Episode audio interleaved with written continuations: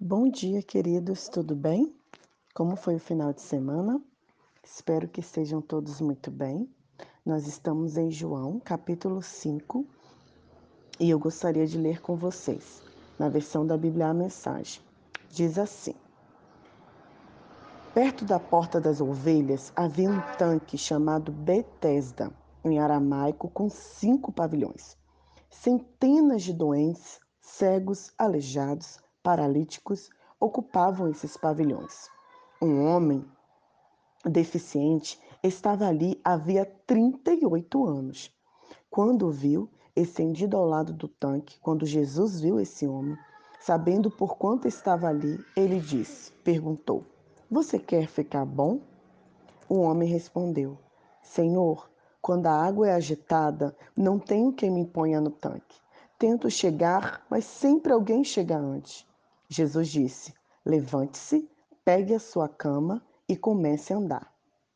O homem ficou curado imediatamente, pegou a sua maca e saiu dali.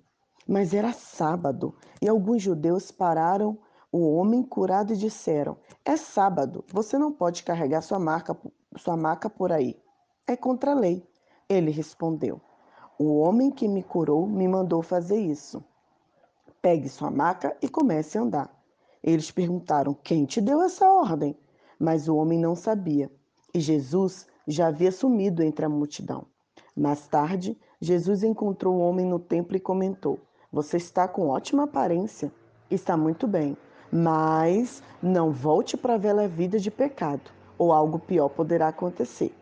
O homem então foi contar aos judeus que a pessoa que havia curado era Jesus. Por isso, os judeus passaram a perseguir Jesus por ele ter curado no sábado. Queridos, eu gostaria de pontuar algumas coisas que eu aprendi com esse trecho da palavra de Deus. A primeira coisa é que não importa o quanto tempo você esteja passando por um problema, por uma situação, quantos anos você espera a sua bênção chegar, Jesus está sempre pronto a encontrar-se com você e a te dar a sua cura. Tinha milhões, centenas de pessoas ali, mas Jesus, ele reconhece a nossa dor, a dor de uma pessoa. Ele para e dá atenção. A segunda coisa que eu aprendo é que Jesus sempre chega para nós e nos pergunta o que nós de fato queremos. Às vezes, você está anos esperando uma bênção chegar, mas você não é claro com Jesus. Você não se ajoelha, não se coloca diante do Senhor, de fato, o que você realmente quer. O que realmente você quer que Jesus é, faça em sua vida, na vida da sua família. Outra coisa que eu aprendo é que quando esse homem teve encontro com Jesus, quando ele ouviu a ordem de Jesus, ele confiou, ele obedeceu, ele acreditou. Ele poderia muito bem ter dito: que doideira, que loucura, você mandar eu levantar, eu sou aleijado, eu sou deficiente há 38 anos. Mas ele confiou na palavra do Senhor, se levantou com fé, pegou a maca dele e foi embora. Mais tarde, ele encontrou Jesus novamente. E eu aprendo uma outra coisa com isso.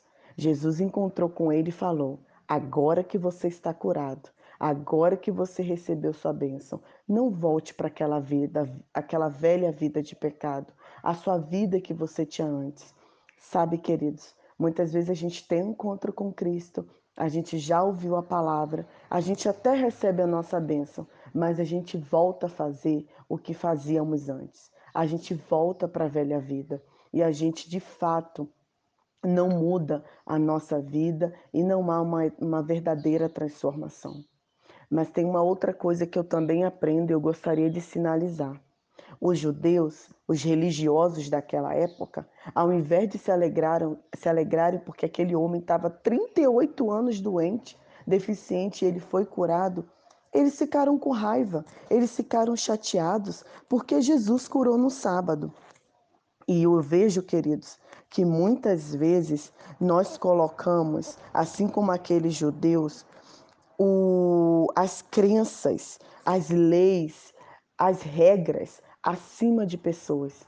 Muitas vezes, nós, os moçambicanos e nós brasileiros, acreditamos mais em mitos, em feitiçarias, em crendices e colocamos também leis e regras acima de pessoas. Jesus nunca fez isso, querido.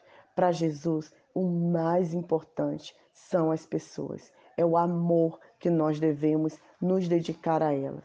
E o que importa de fato não é essas crendices, essas coisas que nós cremos, mas sim quando cremos no poder do nosso Senhor Jesus Cristo.